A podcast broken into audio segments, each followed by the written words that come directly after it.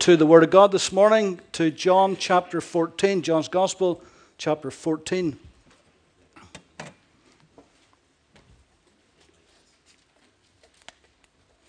Just give you a moment to find it.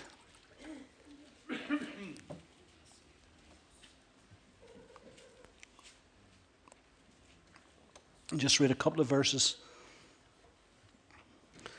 from verse 8. Philip said to him, Lord, show us the Father, and it is sufficient for us. Jesus said to him, Have I been with you so long, and yet you have not known me, Philip? He who has seen me has seen the Father.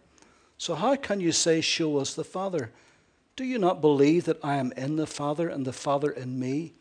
The words that I speak to you, I do not speak with my own authority, but the Father who dwells in me does the works. Believe me that I am in the Father and the Father in me, or else believe me for the sake of the works themselves. Now, very often we preach and teach on the various aspects of Christ's ministry the advocacy of Christ, the priesthood of Christ, the sonship, his messiahship, saviorhood his kingly ministry, his servant's ministry, his shepherd ministry.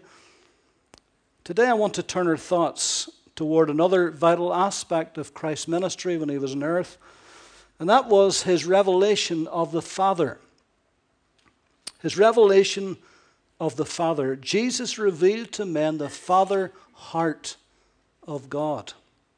Now, Jesus' audience, as you know, was mainly Jewish. They were very familiar with the concept of the fatherhood of God. Uh, they believed that all men everywhere, uh, that God was their father by creative right. And they most certainly believed, and the scriptures back this up, of course, that God was the father of the nation of Israel by covenant right. However, Jesus came to show them the father heart of God, not the fatherhood of God, but the father heart of God by redemptive right. If there was one word that was often on the lips of Jesus, it was Father. You remember when he was only 12 years old, how in the temple, debating with the doctors of law, asking and answering their questions, and how that his mother and Joseph uh, found him after three days and chided him about that. And he says, Do you not know that I must be about my father's business? The father was very close to his heart, even at 12 years old. And he didn't mean Joseph, of course, he meant Father God, didn't he? The last words from the cross Father, into your hands I commit my spirit. And of course, in great moments of crisis, uh, in the Garden of Gethsemane.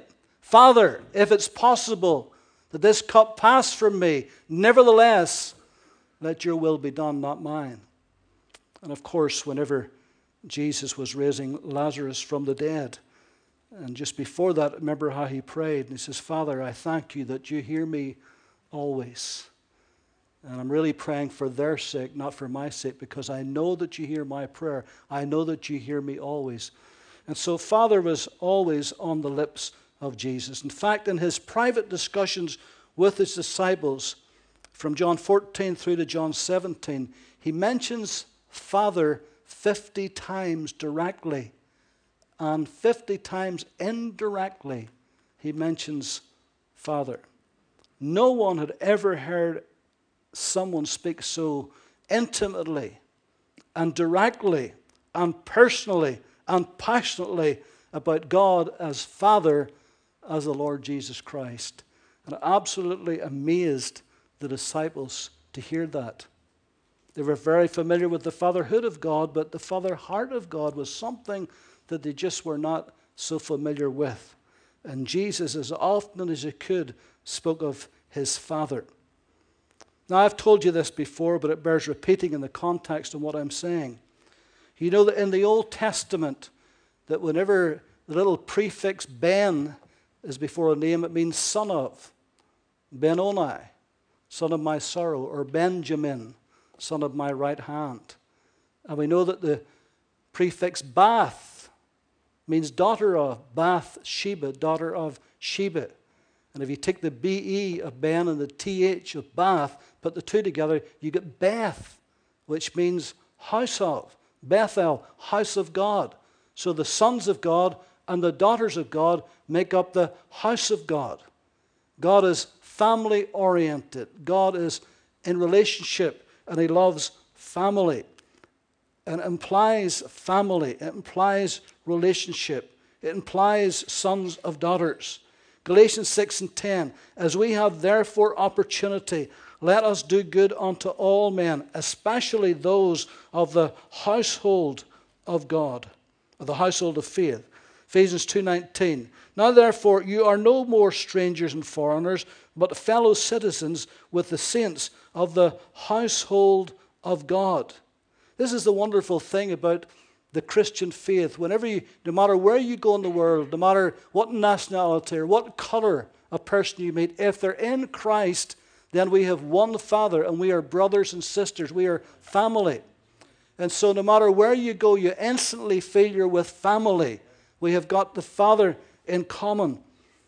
John 14 23, Jesus said, If a man love me, he will keep my words, and my Father will love him, and we will come unto him and make our abode or make our home or dwelling place uh, with him. In Mark 14 36, in Gethsemane, Jesus used the word Abba. Abba, Father. And Paul picks up on this in Romans chapter 8.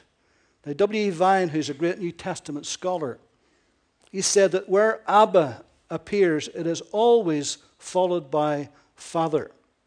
Father may be used without the word Abba following, but Abba is never used without Father following. He said that Abba is the word framed by the lips of an infant and betokens unreasoning trust. In other words, it's a childlike endearment, like daddy. Father, though, expresses an intelligent comprehension, an apprehension of the relationship. The two together express the love and intelligent confidence of the child towards the Father. And so when Jesus in the garden, he talked about Abba, Father. There was something very tender and intimate and childlike, and yet with an intelligent understanding of who the Father is as well. Uh, sometimes we see this played out a little bit, of course, whenever we were children. And, uh, you know, your mother maybe would have talked about your dad. And, uh, you know, your dad will soon be home for supper. But if you're really naughty and you did something that says, now wait till your father gets home. And it had a different connotation, hadn't it? You know, dad kind of warm and fuzzy, but wait till your father gets home. Well, that's a different story altogether, isn't it? Uh, and sometimes we make the mistake, though, of, of thinking that way when it comes to Father God. Uh, sometimes we, we, we get the impression of he's austere and he's hard and he's just waiting to punish. But Jesus blew that away, didn't he? And he talked about Abba, Father. He made it tender and loving. Family is not just a good idea, it's a God idea. It's something that God instituted right from the very beginning. Uh, in Ephesians 3 14 and 15, for this reason I bow my knees to the Father of our Lord Jesus Christ, from whom the whole family in heaven and earth is named. Yesterday at, at the wedding, as, as all weddings, uh, of course, it's, it's, it's hard to do any wedding without mentioning Ephesians 5, uh, the great, uh, wonderful illustration that the Apostle Paul uses about Christ and his church, likening onto the, the groom and the bride together. And uh, and of course, that implies that there is relationship, a deep, lasting, and loving relationship. And it's a mystical union, the Apostle Paul said. Just as Christ and his bride, as the husband and the wife, there's something mysterious and mystical about two becoming one together. And there's something mystical and mysterious beyond our human comprehension the fact that in Christ that we are one in Christ we're all separate individuals with all different personalities but in Christ we become one in Christ and Christ is one with the Father our lives are hid with Christ in God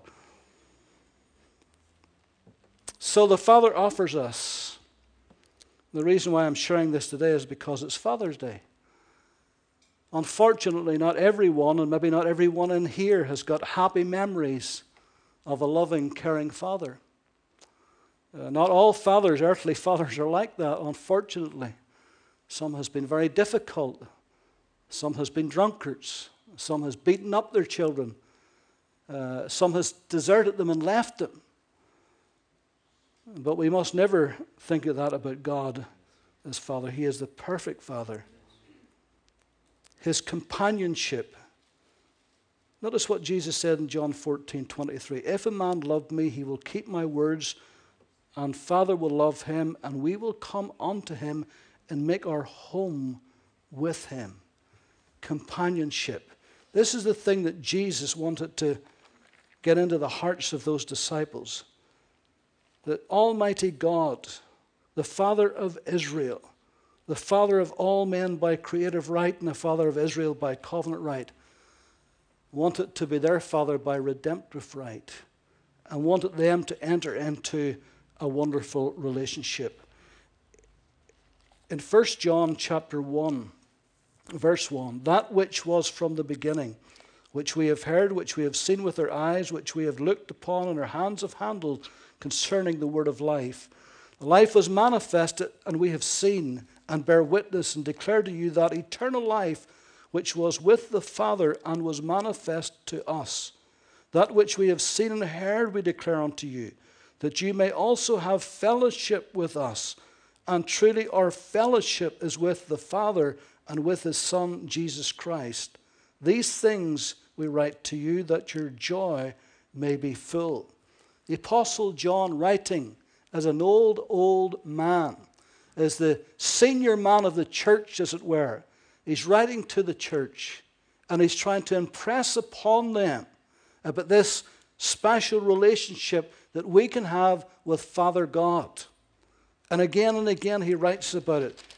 In 1 John chapter 3, verse 1, Behold, what manner of love the Father has bestowed upon us, that we should be called the children of God. Imagine that that we should be called the children of God, that we are His children, born of Him, that we are His children in His family. Therefore, the world does not know us because it did not know Him. Beloved, now we are the children of God. And it has not yet been revealed what we shall be, but we know that when He is revealed, we shall be like Him, for we shall see Him as he is. And everyone who has this hope in him purifies himself just as he is pure. Do you have a relationship with the Father? You know, there's some people, uh, particularly maybe when they become Christians at the beginning, it's Jesus, Jesus, Jesus, Jesus, but they never think about the Father. But Jesus points us to the Father directs us to the Father, to have relationship with the Father, not just with Him, but with the Father also, so that we may know Him as a Father. What about His care? 1 Peter 5 7, casting all your care upon Him, for He cares for you. If you are a father who loves your children, you would do anything for your children. You would walk over hot coals. You'd walk over broken glass if necessary for your children because of the love that you've got for your children. Peter says, Cast all your care upon him, for he cares for you. Jesus said, For the Father himself loves you because you have loved me and believe that I came forth from God. What a heart of care and love the Father has got for each of us today. If only we could realize it, if only we could understand it more, if only we'd enter into more into that relationship with the Father and trust Him and believe Him. I'm blessed to have a great relationship with my daughter. I have only one child, uh, and I'm blessed to have a really good relationship uh, with my daughter. And she knows that she can trust me, that she can count on me that I'll be there for her. And thank God for that relationship. And actually, she would be there for me. In fact, she came here for me for my 65th birthday, which was quite a shock and surprise because I didn't know. But that's a relationship that's been built up for 38 years. It just doesn't happen overnight. It's built up uh, through the trials of life where you prove yourself to be what you're supposed to be. If she can trust me, how much more can she not trust the Father of lights? How much more can she not trust God as Father? Me with my imperfections, me with my weaknesses, me with my feelings and mistakes. She still loves me. She still trusts me. How much more the Father of perfection, who never makes a mistake, he always will be there for us. For the Father himself loves you because you have loved me. What about his correction?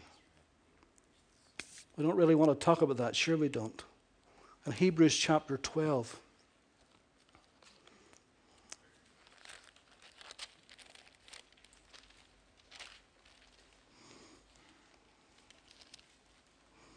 Hebrews chapter 12, verse 5. And and you have forgotten the exhortation which speaks to you as sons. My son, do not despise the chastening of the Lord, nor be discouraged when you are rebuked by him. For the Lord, whom the Lord loves, he chastens and scourges every son whom he receives. If you endure chastening, God deals with you as with sons. For what, a son, for what son is there whom a father does not chasten? But if you are without chastening, of which all have become partakers, then you are illegitimate and not sons. Furthermore, we have had human fathers who corrected us, and we paid them respect. Shall we not much more readily be in subjection to the Father of spirits and live? For they indeed for a few days chastened us, as seemed best to them, but he for our profit, that we might be partakers of his holiness. Now, no chastening seems to be joyful for the present, but painful. Nevertheless, afterward, it yields the peaceable fruit of righteousness to those who have been trained by it. Any good father will discipline his children. We're supposed to do it. Spare the rod, spoil the child. That's what the Bible says. However, in our humanity and in our human weaknesses. We can cross a line and we can go beyond doing it for their good and doing it for the wrong reason. And the Bible warns us about that. But the Father chastens us, and it's always, always, always for our profit, always for our benefit, always to bless us in the end. And just the way as our children are growing up and we try to teach them the right way and we try to discipline to do the right thing because we want the best for them, the Father wants the best for us. And sometimes He has to chasten us, and it's not very pleasant, is it? Have you ever felt rebuked by God? I have. And it's not very nice when it happens. And when it happens, you know it is Him rebuking you. You've blundered, you've sinned, you've made a mistake, you've done wrong, you're going the wrong way, you have been proud, whatever the case may be, and God has had to chastise us and get us back on track. And it's not very nice at the time, but you can look back afterwards and say, Well, thank God that He did that and brought me back into line again. Most of us, if we live long enough, and if our parents have been good parents, we can look back at the times we were chastised and we can thank God for that because it made us what we are today. And so He said if God doesn't chasten us, then we're illegitimate. We don't belong to Him. He only chastens those that belong to Him, those whom He loves, those whom He's working on, and to make into that thing that He wants them to be for His glory. And so a correction is very, very important. Psalm 103. Psalmist speaks of this.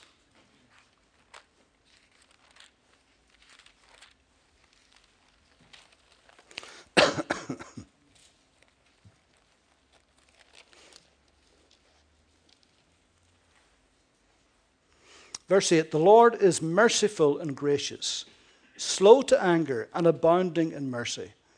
He will not always strive with us, nor will he keep his anger forever. He has not dealt with us according to our sins, nor punished us according to our iniquities. As the heavens are high above the earth, so great is his mercy towards those who fear him. As far as the east is from the west, so far he's removed our transgressions from us. As a father pities his children, so the Lord pities those who fear him, for he knows our frame and he remembers that we are but dust. So, in all of his chastening, it's always, always, always mixed with mercy. Always. Because he wants the best for us. And he pities us as children and remembers that we are but dust, remembers that we're prone to mistakes and faults. And yet he's trying to perfect our lives. What about his character? In John 14, Jesus said, He who has seen me has seen the Father. And this goes right to the heart of revealing the Father heart of God. No man has seen God at any time. Disciples like us would struggle to understand who is God, the great mighty, omnipotent God that we have never seen. And Jesus said, If you've seen me, actually, you've seen him. Look at me. Look at my attitude. Look at my character. Look at my nature. Look at my works. Look at what I do. Look at what I say. And all of that will be a reflection of who the Father is. And so he was really desperately trying to get them to see that what they were seeing in him was the heart of the Father. That's what the Father was like. You want to know what the Father's like? Just look at me. Follow me. Do what I do, and you'll be doing what the Father does. Because I only do what the Father does, I only say what the Father says. And so he was trying to show them the very heart of God through his life. And So if you're wondering what God, quote unquote, is like, look at Jesus and see how he is, what he does, what he says, what he's like. And that's a reflection of who the Father is. There's probably no greater story in the Bible than the story of the prodigal son. And actually, truthfully, it really is the story of the Father. That's what Jesus was really trying to get through to those that he was speaking to. It really is a story of the Father's heart and how that when the prodigal left and how he went away and how when he was away and he wasted his whole life, all of his substance, everything ended up in the pig pen. And yet, in the midst of all of that, he repented and he started to make his way back to the Father and to the Father's house. And that's really the heart of the whole story to know and to see how the Father reacts. Because take the Father out of that picture, and the story really has no good ending. But the fact that the Father's there, notice about the Father, his love was unconditional towards his wayward son. He didn't say, I love you if, or I love you when, or I will love you until. He just loved him. He just loved him. He couldn't wait for him to come back. In spite of all that he did, in spite of all the wrong he did, in spite of his sin, in spite of his failure, in spite of all of that, the Father's great heart for him, his love was absolutely unconditional. It's hard for us to love unconditionally. Have you found that? Have you found that? Are you that super spiritual that you find it dead easy to love unconditionally? It's hard, isn't it? And you're testing that again and again and again and again. And yet, here in this story, the Father just loved him just unconditionally. His love was unselfish. Now, it really looked as if the Father got a real bad deal here, didn't he? His Son insulted him, shamed him, embarrassed him in front of his neighbors and all of his friends. His son took that money without any thought of the hurt and the shame that was going to cause his father. He didn't care about his father. He just wanted his inheritance. He wanted to go. He wanted to get away from him. He couldn't get away fast enough. The father's heart must have been broken. Could you imagine if you were a father and your child did that and you, your heart would be absolutely broken? And yet, here's this father, in spite of all that was done to him, in spite of all of the hurt and the pain that his son caused him, he was completely unselfish in his love for his son. He welcomed him back with open arms. His father's love was uncondemning. His father, of course, didn't condone what he did, but he didn't condemn him either. In fact, you notice in the story when the son came back, how the father ran to meet him and embraced him. Why did it? Why, why the hurry? Why the run? Just out of his love for him? It was more than that. It was to save him from the town leaders. It was to save him from those who would condemn him. Because had he come into the village, the town leaders would have got him and he would have stood condemned before them. But the father made sure before they ever got to him, before those who would condemn him got to him, he went there with that unselfish, unconditional love and he completely and utterly forgave him. There's a difference between condemnation and conviction. Condemnation has a tendency to drive us away from God, but conviction of the Holy Spirit drives us towards God. It draws us into his presence. Thank God for his conviction. And here's the son coming back. Of course, he didn't come back arrogantly, sure he didn't. Whenever he left, he says, Give me. Whenever he came back, he says, Make me. Make me as one of your hired servants. So not only was he repentant, but he was truly humbled. And he came back with a humble spirit, not an arrogant spirit. Not, well, I'm coming back, and because you're my dad, you're going to have to receive me. No, no. He came back truly humbled and repentant. Make me as one of your hired servants. That's what he had in mind to say. That's what he planned to say. He didn't even get to say it. His father just embraced him and hugged him and kissed his neck again and again and again.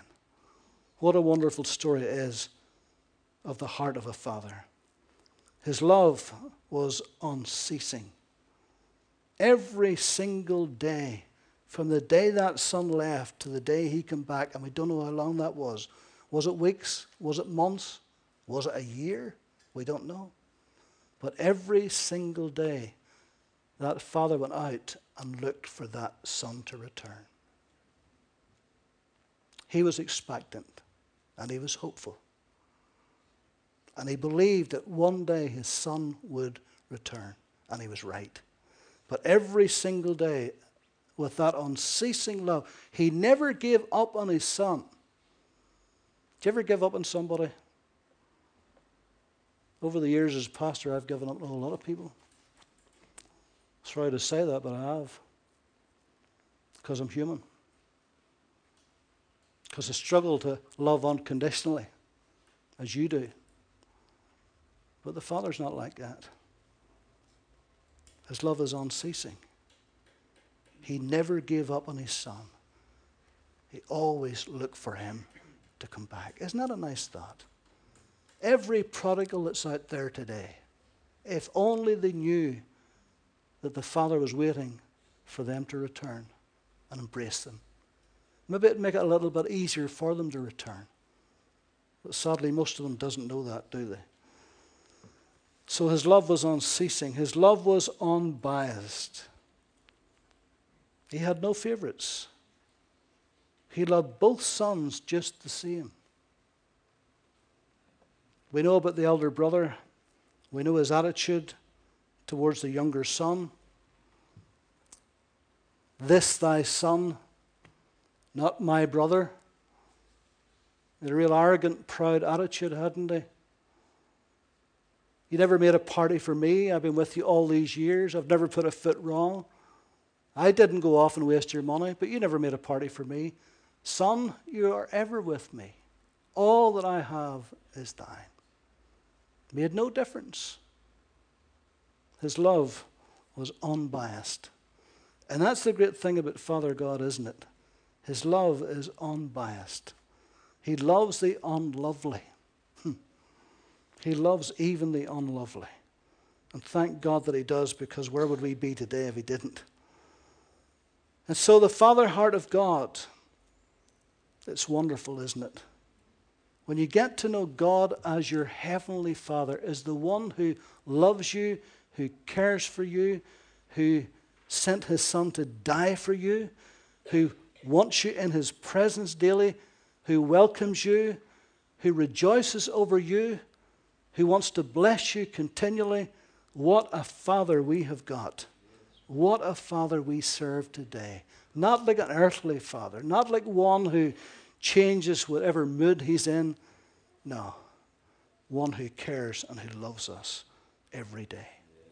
So on this Father's Day, even in our weaknesses as human fathers, let's try to be the best fathers we can possibly be to our children. But in our weaknesses as human fathers, we'll fail sometimes. But let's think about the one who never fails, who has no weaknesses, who isn't moody, hmm? who loves us unconditionally, unselfishly, unceasingly, wonderfully. Thank God for our Heavenly Father today. Let's pray.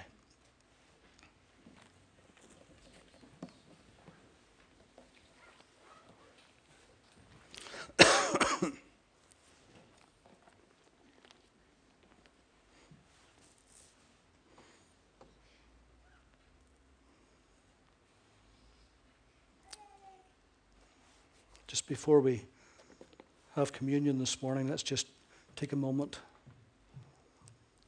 And let's just, in our heart of hearts, just thank God for who He is, for His tender mercies, His unfailing love and compassion.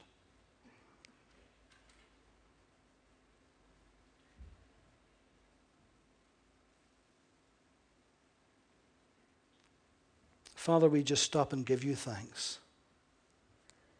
Not only are you the great God of heaven, but you are our Father in heaven. We thank you for your care for us. So today we come before you with thanksgiving, blessing you for who you are, all that you've done, giving us of your grace and mercy sending us your Son. We thank you, Father, and we bless you. Now, as we prepare our hearts for this table, we still ourselves in your presence, we thank you for your grace, touching us and molding and making us, forgiving us again and again and again and again. We thank you for that in Jesus' name. Ken's going to come and just serve the table.